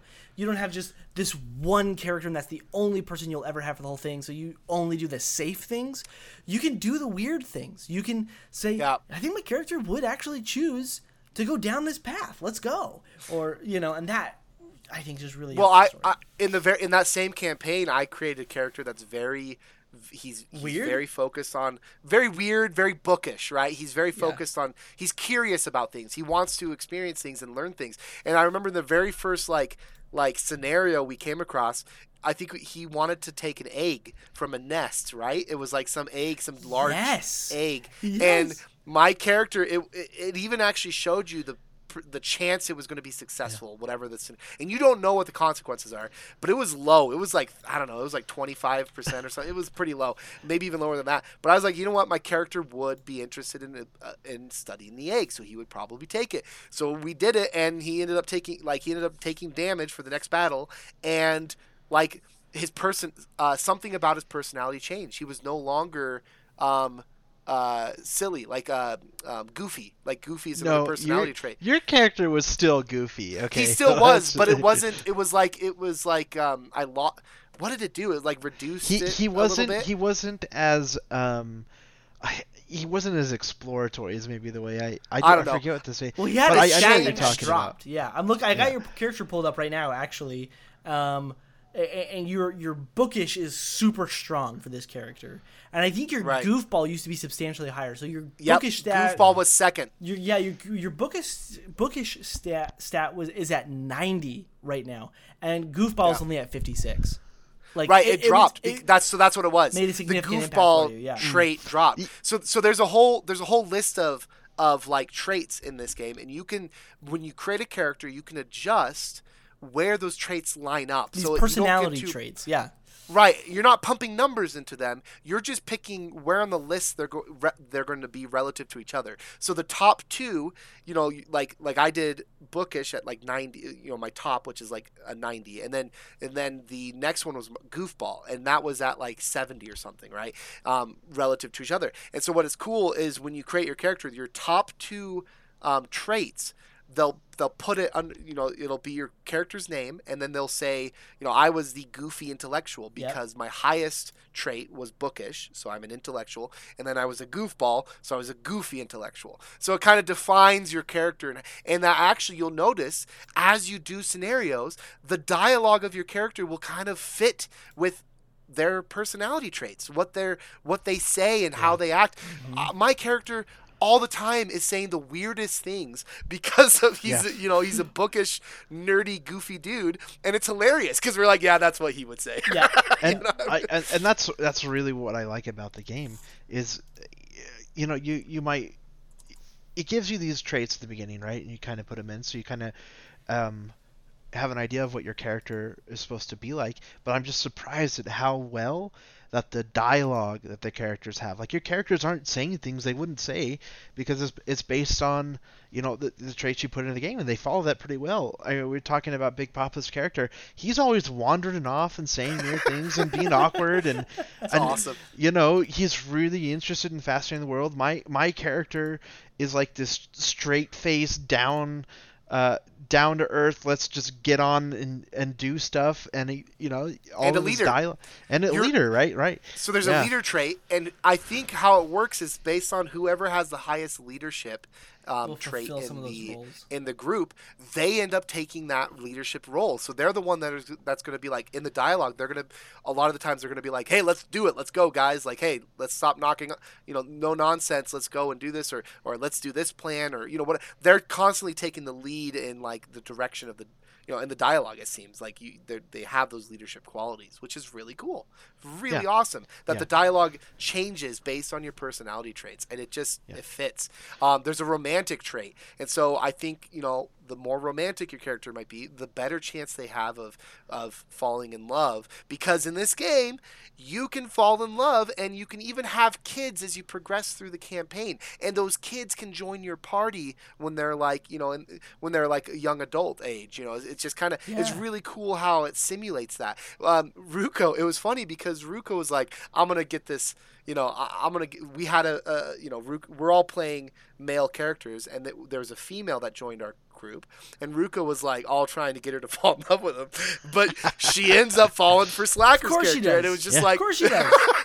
but and then Slack- Slacker abandons her, you know, did. to go off do this random thing in the woods for Yeah, some you reason. know, No, it was it's- good, but it wasn't great. Spe- it specifically said she could visit him. But but in the first campaign that Slacker and I did, and this was funny, um, I w- kind of had the same attitude. It was me, Slacker, and a and, a, and a, a female character in our group, and I was like, I'm gonna like her and I became rivals. Uh, you know, so Yeah. so you can have different relationships with. I remember you were like. "I'm gonna make her fall in love with me." Right. I was like, I'm, gonna, I'm gonna see if I can. I was like, okay, we're rivals. It'll be fun if like I could change that rivalry to a romance, you know, romance. So I like, I'm gonna, I'm gonna try to get her to fall in love with me. Well, she she never did, but she ended up getting a. She ended up like going through the scenario, and she ended up like. T- her head turned into a wolf. Like she literally had a wolf head and a human body. And I was like, "Nah, I'm good." and, I was like, then, "I got it." well, I'll what's you. funny is then there was a scenario when Slacker, Slacker's character and her were friends. They were they were like they were they had the friendship relationship going on. Um, so there's romance, friendship, and rivalry. And they went off to go scout this one place together. And there was this scenario where they fell in love and it was just kind of it played out that way and i was just laughing the whole time because slacker's character you know fell in love with a girl with a wolf head you know it was just but it was you know but it it's cool that that could even happen. And later on, because I was making fun of him, do you remember this slacker? Later on in that Yeah. same campaign, Oh, yeah. The you know it all came the karma came back because then my character fell in love with another female character that joined our group. And d- there was a scenario that played out and she ended up getting turned into a raven she had a raven head. I was like So, you gotta be kidding me. and we were already married at that point. It was hilarious. I have a very important question for you. If you had to marry a character, would you prefer to marry one with a wolf's head or with a raven's head? Ooh, Raven's head. oh, Yeah, oh that's absolutely. awesome. Yeah in your right. face slacker right. Well, I mean, like if you want to marry a werewolf, that's fine, okay. But uh, I'll I'll take the Raven for sure. that's gonna be some uh, some interesting makeout sessions though i'll tell you what if you're kissing someone with the beak it's such a great game. I think the thing that we had, I had this on my wish list for a while actually, until um, Big Papa. I think he said you were going to get it. I was like, oh, if you get it, I'll get it too. Um, but what had scared me the most was procedural generated storytelling. I have learned in years past that procedural generated is not is a buzzword. It, it's a it's a buzzword. It can be, yeah. I I. I almost hate things that are procedurally generated because I- it tends to not get. It, typically, what it means is it's going to be repetitive and hollow, right? Uh, like Yeah. No Man's Sky. How many planets? no, am I gonna that's go exactly to? what it, I mean. Great. Well, that was the entire. of them, but each one is actually kind of exactly the same. Well, the, the that's I mean, they basically said procedural generated generated universe, and then everyone you know, uh, just pre-ordered the game because it was a buzzword at the time, right? They had yeah yeah and the launch was obviously a disaster for that game. So that yeah, you're Genuinely not wrong. scared Procedural me generation about it. I, it's a little scary. Yeah, there are a few times that I think Valheim was one of the very few times where I was like, "Wow, this is a procedurally generated world," but things are actively happening in this procedurally generated. it was world. well done Yeah. yeah it was so, very well done um, yeah. so that's the upside. Uh, Wildermyth, ah, these stories that come out of it are awesome. We have so much fun. I was watching, and, and I hope that people who play this game in the future slow down and take your time and don't just smash through all the dialogue because that's where the fun is at, right? Yeah. Is you know, I, I was I was watching another stream earlier today of people playing Wildermyth, and I was so bummed because uh, they were just like reading things really really fast and just kind of clicking through it to get to the next combat, and I was like. Man, the best part about this game that I've had with you guys is reading the dialogue and our characters' voices, and then and then this old guy comes on and tells story, and then we go like, "All right, you read for it." Okay. Oh, what are you guys doing here? And get into character, and we just we make fools of ourselves, but it's just it's for the story and for the adventure, and I think that's how this game is meant to be enjoyed. And man, do we enjoy it! I, I, yeah it's fantastic. I I enjoy it at least very much, and I know Big Papa was Ruko. Honestly, is this a game you would play and pick up on your own? so this is probably not a game I would play by myself. I I've had a blast playing it with you guys, um, but I just I just don't see myself being able to have as much fun with it without other people there. I, I, I think I think you're right. I think part of the a lot of the fun we're having is it's developing these stories, but they're happening between you and Yeah. and me and not just me and the computer right, Right. Yeah. and and and that's that's fun because we get to go back and forth with the banter and we get to express how we we hope the story turns out you know and um so you're saying and they taunt should each rem- other yeah they should remove remote play so you're forced to right yeah yeah so i i haven't actually bought it i i've been playing remote play on on Slacker's um i mean I- which is I prob- awesome. Right, thank you, yeah. developers, Yes, for allowing you that for- because it, it, you know, and unfortunately, you know, maybe Ruko will find it in his heart someday to buy it, you know, just to support you. But yeah, I, I'm not. I'm not saying I'm never gonna buy it. I Yeah. I'm saying like um, tw- 25 bucks for a game I'm probably not gonna ever play by myself, and um, you know we'll probably play this several more times, and we'll probably come back to it, um, you know, th- throughout the year, next couple of years, or or whenever. But you know, right now I I just I have a ton of games I think I'd rather play solo than than Yeah. Yeah. with. Yeah. So, fair enough. it- it- again, So I you've love the given a game. I think positive review, but it's certainly not at the top of your Absolutely, list. absolutely. Yeah, it, it's just not top of the list for solo games. I'm I'm wanting right. to play. Well, with and I would say this, to, you know, just as someone who has bought it, and I have played solo. I did a solo campaign. I just did the same um, initial campaign, but with you know other characters. Uh, Mm-hmm. um, I I enjoy it. I, I think this game is very, um, it's very enjoyable solo as well, and I and it depends on your Ooh, mindset okay, when you play approach a it. new campaign myself. Um, so I, I recommend it because I did it and I was like, this is awesome because I created characters and I gave them personalities and, and I invested my time in them and I wanted to see how they would develop based on the choices they would make. So if you're interested, if you love doing that, if you love making characters and playing through a story that's that's you know going to change largely based on the decisions your characters make, it's I highly recommend it. It's awesome. And don't forget there's one important aspect of this game that we're we haven't mentioned yet, and that is it is a legacy game. This Yes. game, Yes. your characters when they're done with a campaign, they become legacy characters, and we haven't experienced it um, to the point really where we've played with legacy characters but it's there. So what happens is you maybe start a new campaign with other characters and your legacy characters could potentially be recruited. They could be Yeah. they could come in and like i'm assuming they can come in in like little scenarios where you meet them kind of wandering you know because they're legacy characters. They're well-known characters. They're heroes. And you can put points into those legacy characters to like improve their status in the world like how well known they are. Like are they legends or are they just folk heroes? You know it's really really cool and you can go back and look at all the characters you've played with and revisit them and and invest in them even further and there's also legacy campaigns that they have available so you can actually go back and do another campaign with those characters when these characters get old they retire there's there's just so much to this game that's awesome. It just it feels like it's just, it's just really well done story. It feels like these characters are living, breathing characters, and they they they die potentially. They go through struggles. They change, and they retire, and they marry, and they grow old together, and they have kids. It's just so cool. And then those kids do the same do campaigns, and it's like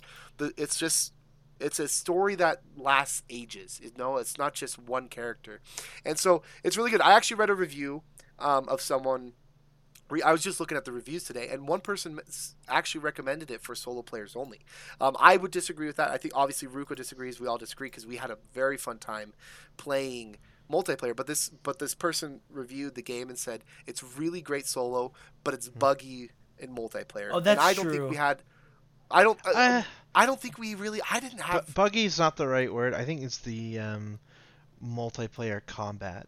I think uh, sometimes That's- it's he not did as mention that. responsive. I because guess, you but- can you can you can like let's say we're playing multiplayer if slacker makes a clicks to move and i do something at the same time it's going to stop one of us and have the other move it can be kind of janky because you're like oh i just clicked but why is my character not doing yeah, something Yeah, it can be kind of. janky. but someone else It's so it throws you off First, yeah. but you just got to communicate like hey i'm going to do this and then you do it and that way no one else is you know what's nice is they've you know who they've they've made it so you know a, someone's going to do something first and then the next person because it's it's It's, relative it's, pretty still much turn based. based Yep. But exactly you can choose um, order that they're going in. you can go out of order you can you know you can um, but if you're communicative and you're talking it, there's no problem and i haven't seen too many bugs i'd say i'd say if you don't if you if you want a super deep combat or if you don't care for story or, or narrative or dialogue you know maybe this isn't for you but if you do love stories and games and you love um, It's gonna f- scratch developing that itch. characters It- it's going to hit you're that itch yeah. if you're looking for you know the type of story you get from a tabletop RPG, Yep. this Exactly. this is the game. This is the game to to play. I, I agree. I, it's it's been done better than any other ones published by, um, you know, like like you said, Path. Uh, Pathfinder. Yeah, that's right, Pathfinder. Yeah. Um, and and Divinity, right? That well, I tell you what, you um, want to play if you want to you want to play a casual one, you play Wildermyth. You want to play something that's going to engross you for uh, that's going to that's way heavier, you go play Divinity. Original Sin. R- right, but even Yeah. then, even within Divinity, like you can't have the same type of story development. moments, right? That's true. You can't have the. That's like true. I- again. I think I think the story moments in this game are just so much Wildermyth better still does that better than than any other RPG, right? It's it's fun Oh, having man, that's such high these praise because I've l- Yeah. Divinity's one of my Divinity's all-time a fantastic. fantastic game. Yeah. It is. Fantastic. It's a it's a great RPG, but you you don't get these cool story moments between characters, and especially when you're playing with your friends, right? You're having it's like having playing a tabletop game that's being developed on the fly by a computer for you, right? You're you're yeah. that's a lot it, what it's I like. Think, that's great. I think you guys hit it on the head. No, so far, no game that I've played does this type of thing as well as Wildermyth does, and that is high praise. And I think it's justified because it really is good at what it does and that is character development character choices that have lasting impacts and and developing your you know developing your character beyond the campaign beyond the story itself into other stories it's just it's so good um yeah so i i think it deserves a high praise there's one you know as far as like little nitpicks. I would say there's one. There's some. Sometimes the dialogue feels a little weird. You guys have you guys have probably noticed this too, where it's like the characters are just a little awkward in how they talk. But that's a very minor thing, honestly, yeah. for what the game does and for it being procedurally generated. Um, and based off of character traits that we've picked when we created, you know, it still does a fan freaking tastic job. So like it, it's such a minor thing. I don't even care. Like it's because everything else is so so well done. Um, and I think it's just going to improve. Think about how what they can do for updates for this game and DLC. Oh, it's just like more campaigns and more m- more scenario, you know, more like character development scenarios, and just I'm looking forward to that. Honestly, I would love to see um, more depth in the classes and how you build them for combat too, because that's that's just going to improve the game too. Because combat, even for as like as it's, I wouldn't call it shallow. It's it's I mean, it's sh- relatively shallow, you know, compared to other games, obviously, uh, other RPGs.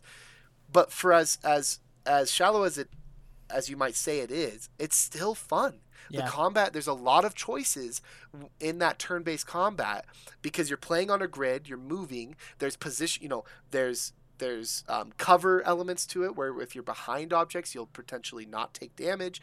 There's um, armor and dodge, and uh, there's a there's a good amount of stuff in this combat that it still gives you um, plenty of choices. And I think you guys would agree with this. I'd argue it's one of the most unique caster type classes I've ever played. Um, mm. Yeah, I would say it's almost shamanistic. It's um, oh, that's yeah, that's weird. a great way to describe it. Yeah, it, you're, you're, you're more interacting with the environment than yeah. and you know fi- we interact with fire and and uh, bushes and things like that, right? Uh, as opposed to just classical casting a spell, right? Right. Yep, I, I do it's have. cool. I like it. I do have one request out of this game. They should simplify some of the names of the creatures, or some names. it's uh, sometimes I'm like the pers- flipper to flipper chicken. I'm not sure what that is. so, some of the creature names are a little strange. I just, they're but, just uh, a little a little too fantastical. But well, I wonder. But the well, I mean, even really even the city names the town names can be really weird, like yeah. really out there. Yeah, they can. But but that's just a natural consequence of the procedural generation, I'd say. And honestly, for being procedurally generated, it's well done. It's still yeah. really well done. Like you know, I, I would argue that some of the most of the names are make sense or could make sense. You know, so. Yeah, so they did a good job with great the, job, Worldwalker Games. I, I think this is the only game that they've made so far. They are a small publisher out out of Texas.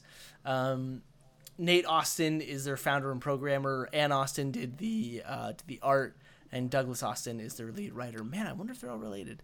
Uh, but it's a, great. I was what a hidden gem.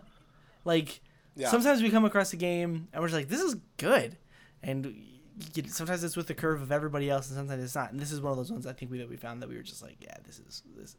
There are some, some nights I'm just gonna want to play this.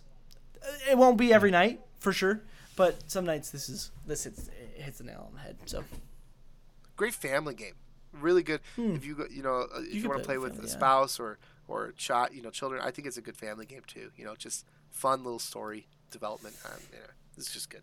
All right, well, I think that's our show for today. Yeah, yeah, I think so. It was a long one, but yeah. So, uh, but there's a lot to talk about with RPGs. Absolutely. So. So thanks so much for tuning yes. in to uh, this episode of Split Screen Radio. If you enjoyed this episode, please let us know by leaving us a rating on Google Podcasts or giving us a review on iTunes. Uh, if you do, we'll be sure to read them here on the podcast. In the meantime, if you'd like to play with us or give us recommendations on our next game, uh, you can catch us on Split Screen Radio Discord server. You can find an invite to that server in the description of this podcast. Uh, thank you for being such a great community. We're ever so humbled and honored by the support we received by our audience each and every week. Signing off, I have been your host Slacker, joined as I am each week by my two co-hosts, Big Papa See you later. and Ruko. Bye, everybody. See you later, everyone.